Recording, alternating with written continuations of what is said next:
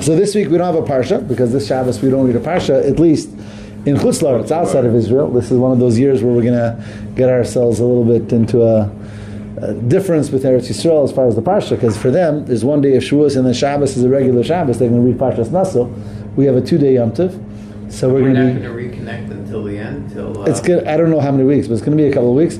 I, I believe that I'm going to lose out because I'm going to go to Israel in the middle.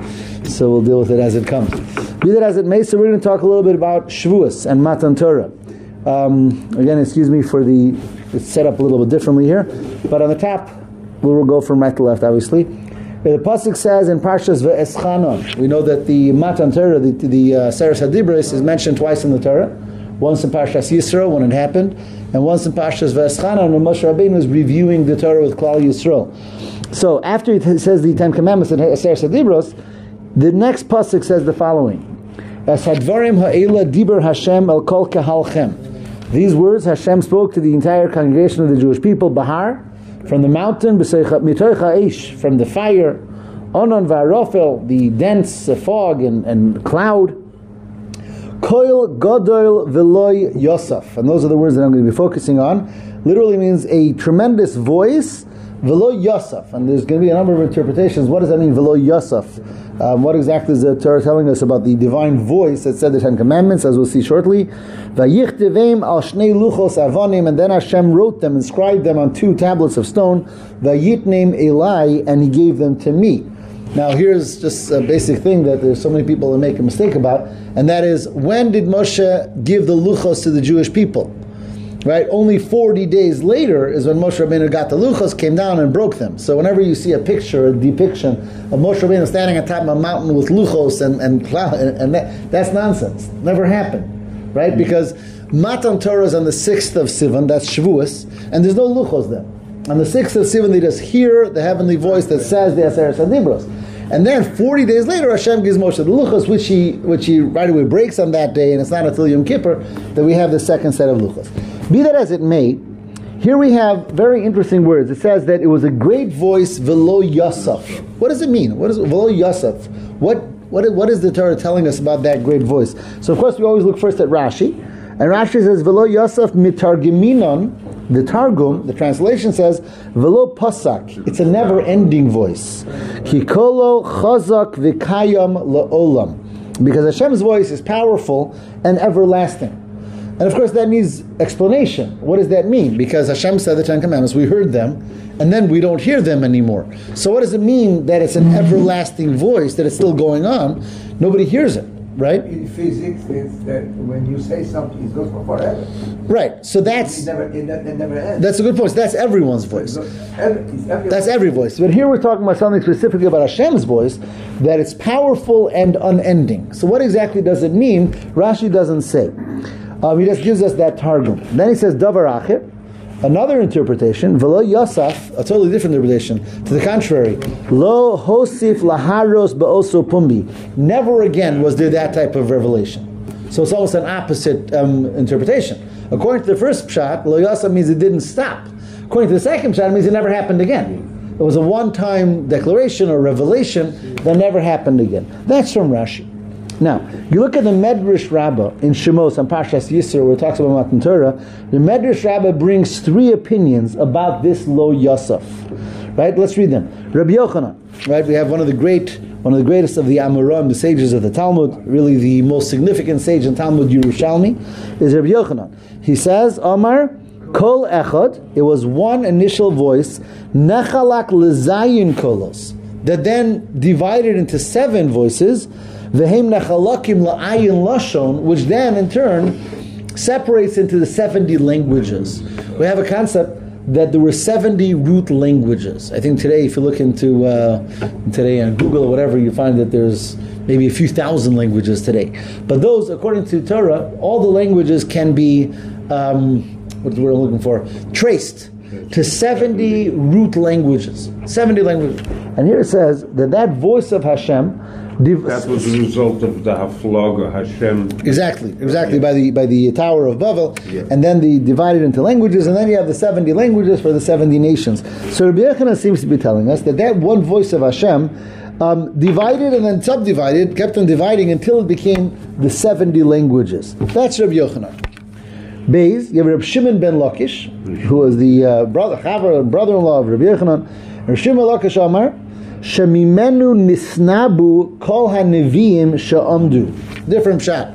He says throughout the generations there's going to be Nevi'im, there's going to be prophets, and those prophets are going to give over the word of Hashem. The word that comes through the mouths of the Nevi'im of the generations is all that initial voice from Matan Torah. That's what Shimon ben Lakish, Rish Lakish says. So that's number two.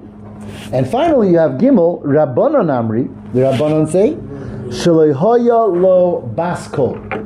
That the voice of Matan Torah did not have a Echo? echo. There's no echo. It was one voice that did not echo. And these are the three opinions of Rabbi Yochanan, Rabbi Shimon ben Lakish, and the Rabbanon. Um, again, it was one voice that divided into 70 voices. Um, it was the voice that all the Nevi'im spoke through later. It was a voice that didn't have an echo. And all of these really need explanation. What is the significance of these ideas? Now Hashem gave us the Torah by Har Sinai, and He said the Ten Commandments, and we have these interpretations. And those Ten Commandments turn into 70 languages. Rishon Malakish says all the Nevi'im said by that voice. Rabbana say there was no echo. What's the idea behind these opinions? What's the, the message of each of these opinions? And specifically, which one is perhaps most odd of the three? Is the third. That the voice of Asar Sadibris had no echo. A, why is that a big deal? I mean, why is that a good thing? That is a big no. It's, it's a good thing or a bad thing. Well, why No, is it a good thing? Because? an echo, people would misinterpret that there was tricks or whatever was bouncing off. It was it was bouncing off the mountains. I heard Right, like that. right, right. So there, there is a Purus that says that. That if there would have been echo, people would think that maybe there is more than one deity. Yes. And Hashem is speaking from here, Hashem is speaking yes, from there. yes, There is such a pshat. However, that pshat is not entirely satisfying because it does say that the voice of Matan Torah came from every direction. They hmm. did hear it as an all-encompassing voice. So it seems that Hashem wasn't concerned about them thinking there's going to be more than one Hashem here. Why then? What's the idea behind no echo? And really, what's the idea behind each one of these three things? And what I want to discuss is to show a beautiful message and lesson from each one of these three opinions.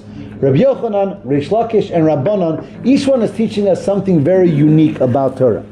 But first of all, let's see a drasha of the Ran. The Ran is one of the Rishonim, lived some seven, eight hundred years ago. And the Ran writes a general rule of thumb, which is Hashem doesn't make miracles for no reason. Hashem created a world to run its natural course, and therefore doesn't make miracles unless there's a special need for it. That's what the Ran writes. Supernatural miracles, because everything by nature is a miracle. Right, exactly. Right, right, right. And we'll read in his words. He says, "Hakdama Aleph." He says, "I want to give you one important introduction. Shechafetz Hashem yisbarich lekayim minhago shel olam bechol made efsher." Hashem desires to keep the, the way of the world, the minhag olam, as much as possible. Vishahateva yakar be'enov lo yishanehu. Teva, nature, the natural order is precious to Hashem. He created it. He wants the world to be that way. He doesn't change it. Ella. Only if there's a need. Only if there's a very important need. Which this Ran is an important Ran to understand. Whenever we read about a miracle that happened, it's important to understand miracles don't stam happen. There had to be a reason. There had to be a message. So take something like no echo. If there's a huge sound and you're in the desert and there's mountains, naturally there's going to be an echo. So if Hashem made that there's no echo, that means that there's a special reason for it. So, so again, so what's behind all of these nisim? Okay, so we have over here another Gemara. I'm going in the order of the page. There's a Gemara Masechta Shabbos Kufei Amud Aleph, 105a Masechta Shabbos, which says something very important and fascinating about the first word of the Aseret Sadibros. The first word of the Aseret Sadibros, of course, is Anochi. Anochi means I, right? Anochi Hashem Elokecha, I am Hashem your God. However, it's not the common way of saying I. Throughout the Torah, what, what would normally be I is Ani, like Ani Hashem Elokecha. I'm sorry? Anochi is Egyptian word. But the Gemara says something fascinating. It says that the word Anochi is an, an acrostic or a Roshei Tevos, and it stands for four words: Ana, Nafshi, Ksavis, Yehavis, which means that I, Hashem says, I, my soul, my essence, in my writings, have given myself over. When Hashem gives us the Torah, He says, Anochi Hashem Elokecha, Hashem is telling us something. He's saying that He is gifting us with Himself. When we learn Torah, we take the words of Torah into our mind, into our hearts, we're taking Hashem Himself into us. And that's something that began, that gift began with Matan Torah. In fact, that's the explanation of another fascinating statement in the Gemara that I believe we've discussed here in the past. It's a Gemara Masech Nidorim. Daf Lamed Chesam Aleph on 38a in Nadarim, where the Gemara says something interesting, and that is, we know Moshe Rabbeinu goes up to the mountain and he learns Torah with Hashem for how long? Excuse me, I'm sorry, for 40 days and 40 nights. So we would think that probably every day he learned a section, right? You divide the whole thing, all Chumash and Tanakh and Gemara, and every day he learned a section. Says the Gemara, that's not what happened.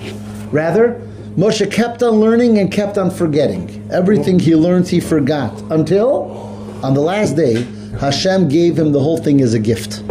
That's the Gemara says here in the Durham. Amar Rabbi umeshakcha. Initially, Moshe was learning the Torah from Hashem and forgetting it. Till it was given to him as a gift, right? We call it matan Torah, the gift of Torah. Shenemar, as the pasuk says, Vayiten el Moshe kichaloso ledaber ito. Hashem gives the entire Torah to Moshe when he finishes speaking with him. Is that the diak on Vayiten? Right.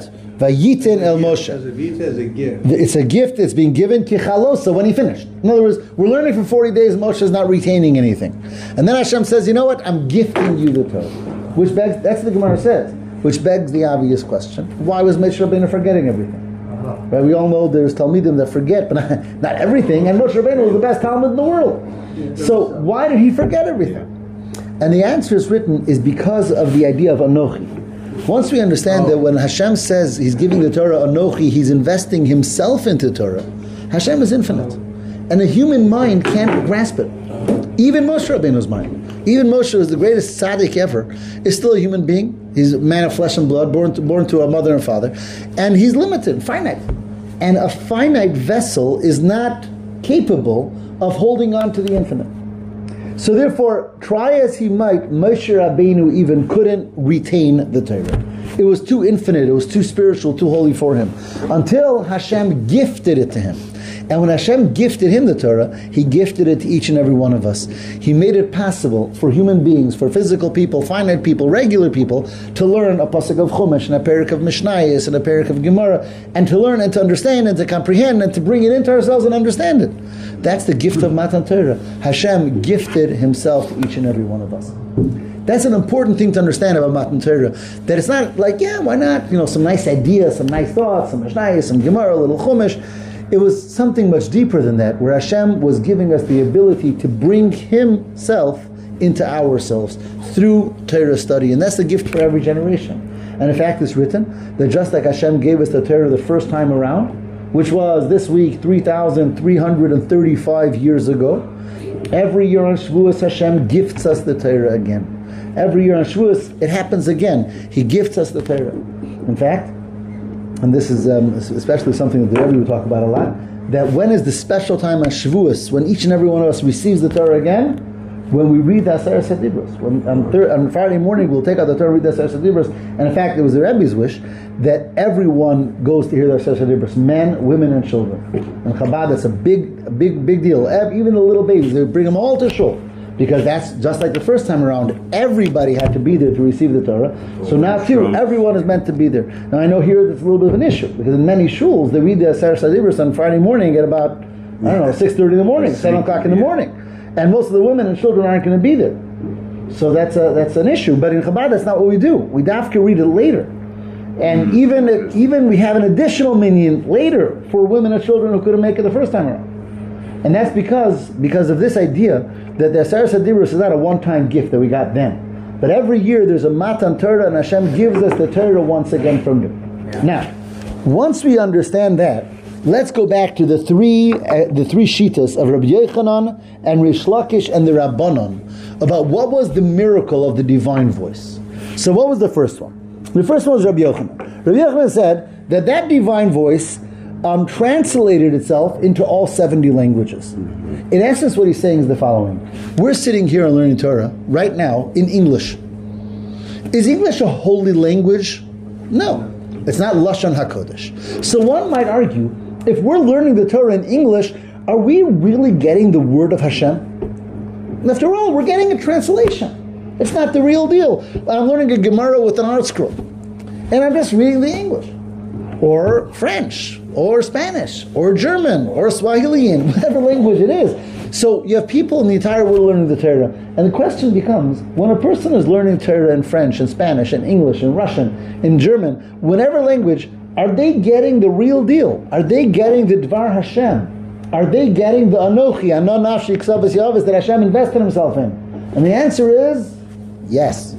And that's what Reb, that was what Rabbi Yochanan said. That was the Chiddush of Rabbi Yochanan. That that initial voice of Hashem, which was in Hebrew, right? The Anochi Hashem was said in Hebrew. Says Rabbi Yochanan, but don't think the voice was contained to Hebrew.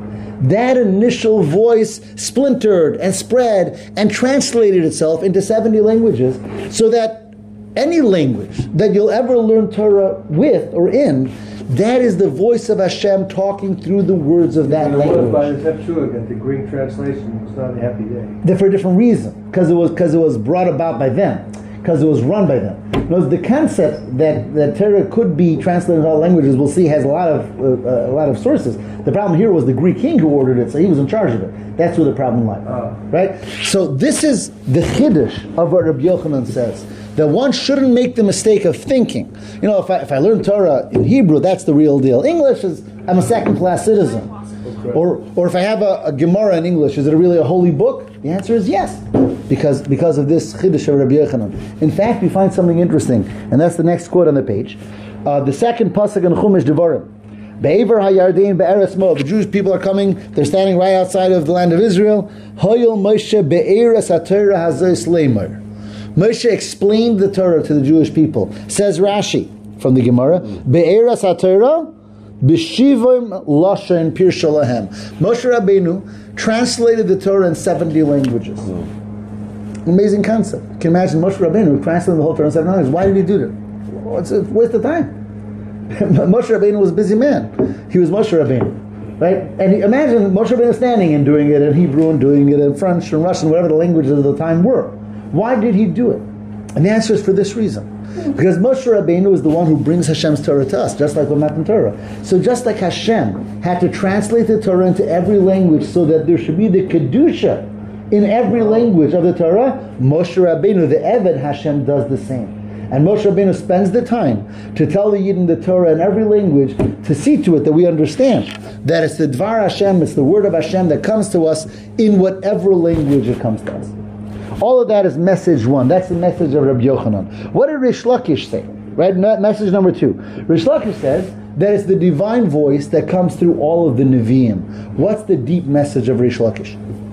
One might think, true, Torah is the word of Hashem, and true, when I learn the Torah, I bring Hashem into me, and so on and so forth. But is that whole truth for every every Dvar Torah of every tzaddik? Does that hold true for Mishnayos? Is Mishnayos the word of Hashem? Is Gemara the word of Hashem? Is Rambam the word of Hashem? Is Rashi the word of Hashem? You know, one might say, you know, the Torah should mix out the five books of Moses. That that's that's tops. I believe in all that, and that I feel very holy when I learn it. But I'm learning Mishnayos, when I'm learning Rambam, you know, I'm sorry. You're a sadist. Right, right, but but but one can understand the logic of it. I'm not I'm not arguing their point, but one can understand saying, listen, Hashem said this, he said Anochi. He said, I'm investing myself into this. Did Hashem invest himself into every word of the of the oral Torah as well? And that's what Rish, Rish Lakish in essence was saying. That that one voice keeps on coming to us through the tzaddikim, through the Nevi'im of the generations. It's the same voice of Hashem. In other words, Hashem chose that part of it he said right there, and part of it he said through Rabbi Yehuda Nasi and Hillel and Rashi and Rambam and Ramban and all the tzaddikim of the generations, and therefore what, and the Arizal and, and the Baal Shem Tov and every one of the great tzaddikim that are accepted by Kal Yisrael. Rish Lakish is telling us that that's what the pasuk meant when it said "Velo Yosef." Matan Torah was not a one-time deal. It wasn't a one-time revelation. It was a revelation that continues to be revealed through the true and great tzaddikim, the Moshe Rabbeinu's of each and every generation. And that's really what Rish Lakish was saying. So that's the second message, right? The first message was that whatever language I study Torah in, that language contains the kedusha of Torah. And the second message was, excuse me, that every tzaddik that I learn Torah from, and the Torah from every one of the tzaddikim who are the Bali Misora, the ones that pass the Torah down from generation to generation, they also contain the word of Hashem. That's Rish Lakish's addition. Which brings us to step number three. What did the Rabbanon say? And that, as we pointed out, was in a sense the oddest of the three. Said there's no echo. What's the idea of no echo? And why would Hashem make such a miracle of no echo? We read together the Ran in the Drasha that says Hashem doesn't stop make miracles. What's the idea of no echo? And the Rebbe explains that no echo is perhaps the most powerful idea of all. What creates an echo? Naturally speaking, what creates an echo? When you have sound and the sound hits a barrier and bounces back. When you say there's no echo, what are you essentially saying? That this sound didn't bounce off the barrier, it penetrated the barrier. Uh-huh. And what Rabbanan are saying is the secret of what Torah is to this world. Torah is all about not bouncing off, but penetrating. A per, first and foremost, a person. Torah is not supposed to. I learned a nice Torah idea and I bounced right off me. Chas v'shalom. I learned a Torah idea and I take it into myself. But we might think that's a human being, a Jew, a human being, learns something, takes it in, you know, uh, processes it, and so on and so forth. What about the table? Right, we're sitting here in a room and we're learning Torah. So it's us. There's five of us sitting here, and but there's also a table. Is the table taking the Torah in, or is it bouncing off the table or bouncing off the walls? And the idea of the Rabbanan is that we should know and understand that the words of Hashem and the words of Torah penetrate and permeate and pervade every aspect of creation. So much so that it wasn't a miracle. So you're saying it does penetrate? That it does penetrate the table. That this table, because this is a table that has taken in so many shiurim of Torah, is a holy table. It's a table that has soaked in Kedusha. Now, we don't see it today. Today, because we don't see a lot. We don't see, when we do a mitzvah, we also don't see the holiness that we're bringing into the world. But what we're being told is that when we do a mitzvah, or we learn Torah especially, and we're by a table, or we're by a chair, and we're in our homes, the walls of our homes, we're making a holy home, and a holy room, and a holy table.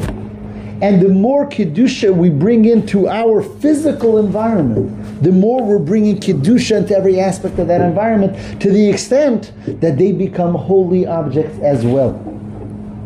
There's a beautiful Gemara in Talmud Yerushalmi that I brought down here on the paper. Uh, it's a Gemara Masechta Moed Katan, and it says the following. It talks there about a whole discussion about Nidorim, a complex discussion, which I'm not going to get into at all. But it says they didn't know a certain halacha. They just didn't know. One, an elder from the Galil came. There are others who say there was Reb Shimon ben Elazar who showed up, and he, he was able to solve the problem in a very unique way. He was able to solve the halachic quandary that was disturbing the people in the beis medrash. Okay, he finished. They all accepted it. Was all good. Then they turned to him and said, "How did you know the answer to this question? It was such a difficult question." Amri and Hadam Minolach. How did you know this? Nobody else knew it. What special? What do you have that you know it? Amar Lon. So first he gave two answers. First of all, he says Misharis Reb Meir Hayisi. I was a Misharis. How do you say Misharis? I was uh, I was an, an attendant. I was an attendant of Rabbi Meir Bivarcho Shnayim. And that refers to a story. Reb Meir had to escape because of whatever reasons. So I was with him when he escaped two times, and at that point he taught me intricacies in halacha. That was the first thing. V'yesh omrim. But then others say something else. Maklo shel Reb Meir hosabiyada. He had Rabbi Meir's walking stick. V'hi hoisa milamdasei das. And Reb Meir's stick would teach him wisdom. And that's how we knew the halacha. And the Now- stick would type teach him? Yes, he had. He was the recipient. He inherited a mayor's walking stick. He said, "How do I know this halacha? That stick. Stick. That taught me the wisdom." Now, what does that mean?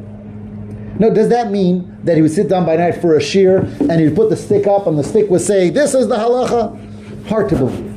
Well, it's like doing Rather, what was he saying? He was saying Reb Meir's walking stick was so imbued with the kedusha of Rebbe Meir that when I have it in my house, it's a holier place. I'm able to reach higher levels of kedusha. I'm able to reach higher levels of, of Yiddishkeit. And the truth is, you have many people who will have something in their home that they receive from a tzaddik. Something, just something physical. Why? Because the tzaddik imparted kedusha, and by just having that, that brings me to a greater place. And here, the Gemara, the Gemara Yerushalmi says that. He says, I have Rameir's walking stick. I'm good. I'm way above all you guys in learning. I have his walking stick. The idea being that the kedusha that one imparts, when one learns, when one davens, whatever one does, so that brings kedusha into every aspect that is in the room in the place. And in fact, there's a minhag by tzaddikim, and I mentioned that here in the past also. A number of tzaddikim requested that when they pass away, their aron, their um, the casket, should be made from the table that they would study Torah, from their stender, or from the table from which they gave tzedakah. There were people that that was their people would come down, they gave tzedakah, they would say, "That's my casket." Because I imparted all so much kedusha in mitzvahs in that ta- in that table. That's what I want to be buried with. And in fact, that's what the Rebbe did. And the Yeah? previous yes. Which table? Really? Yes. Which table? When the Rebbe passed away on the 3rd of Tammuz in 1994, that morning they took the table in, in the, where we davened and learn and in the shul, in 770. In the- the- Top upstairs. upstairs, a little- and that was what the Aron was made from. Oh, really? And by his request. And his father-in-law, the previous Rebbe, did the same thing. And it's all because of this concept. That when we learn Torah by a table, we're not just, I'm it's not just me and you learning here, the table's learning, the wall's learning. Sometimes the table is even better company. You know, there's there's people, a story where people are walking on the sidewalk and they're not talking Torah and the rocks say, Right, that's what it says. It says that when a person walks on the on the rocks and doesn't say the Torah, the rock calls out and says, "Why aren't you talking Torah? I mean, you could you could elevate me." And again, all of this is what the Rabbanan meant. There's no. That's what that's the idea of not having the echo. So this is the three three very powerful messages in this medrash, all in the pasuk of Lo Yosef. Again, number one was that it splits up to every language. No matter what language I'm learning Torah, it's the Dvar Hashem. Number two, no matter which tzaddik I'm learning Torah from, it doesn't matter if it's a thousand years later, it's the same voice of the Aser Shadibris. And number three, that it's not just about you and me, it's about imbuing everything around us, the entire world, and making it a world of Kedusha through the Torah that's being revealed in the world. And to finish with one last point, that's why there's a significance in learning. One thing, learning is at the end of the day logic. It's learning ideas. Is it important to actually verbalize when we learn? What's the difference if I say it or I just think it? And yet we find that there's a chashivos halachically to not only thinking words of Torah, but verbalizing them. Now, the truth is, if we're sitting together, one person is verbalizing, that's enough because there's Shomei Kaona. Everybody's is really part of that verbalization. But if I'm just sitting myself in my room and I have a Gemara and I'm just like reading with my eyes, it's not adequate. It's not adequate. Why? Because the idea is that the Torah should permeate my physical body. And if I'm just thinking about it in my mind, so my mind is working, but it has nothing to do with my limbs.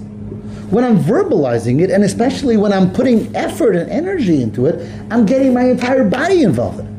And here we have uh, one final Gemara, Masechta Eruvin, Nun Gimel Amud Beis, the end of the page 53b. We have a very beautiful story about Bruria. Bruria was the famous wife of Rabbi Meir. So Bruria Ashkachte Lahu Talmida. She saw one of her husband's disciples, Dava Kagoris Belachisha. He was studying Torah without talking. He was just thinking. Batshabe, she uh, she gave him over the head, so to speak. Amrali, she said, Lo kosev, it says in it says in Shmuel, Arucha bechol ushmura.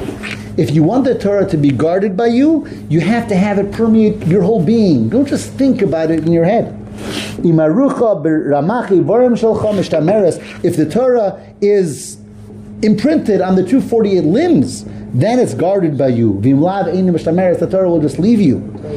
Tana, the Gemara says, Talmud Echad Hoyel Rabbi Eliezer. Rabbi Eliezer had a disciple, she would learn Torah silently. La'achar Shalosh Shanim Shochach Talmudo, he forgot all his Torah. So the Gemara is telling us that it's important not just to learn it, but to verbalize it. Why again? Because Torah is meant to permeate. It's meant to permeate the table, it's meant to permeate myself. It's meant that there shouldn't be that baskol. And all that was that third message of Same concept, I think, the davening. Same as the davening. Davening also. And that's why we have the concept of um, kol atzmosai tomarna. That's why people shuckle when they daven. People get involved when they daven. I'm sorry?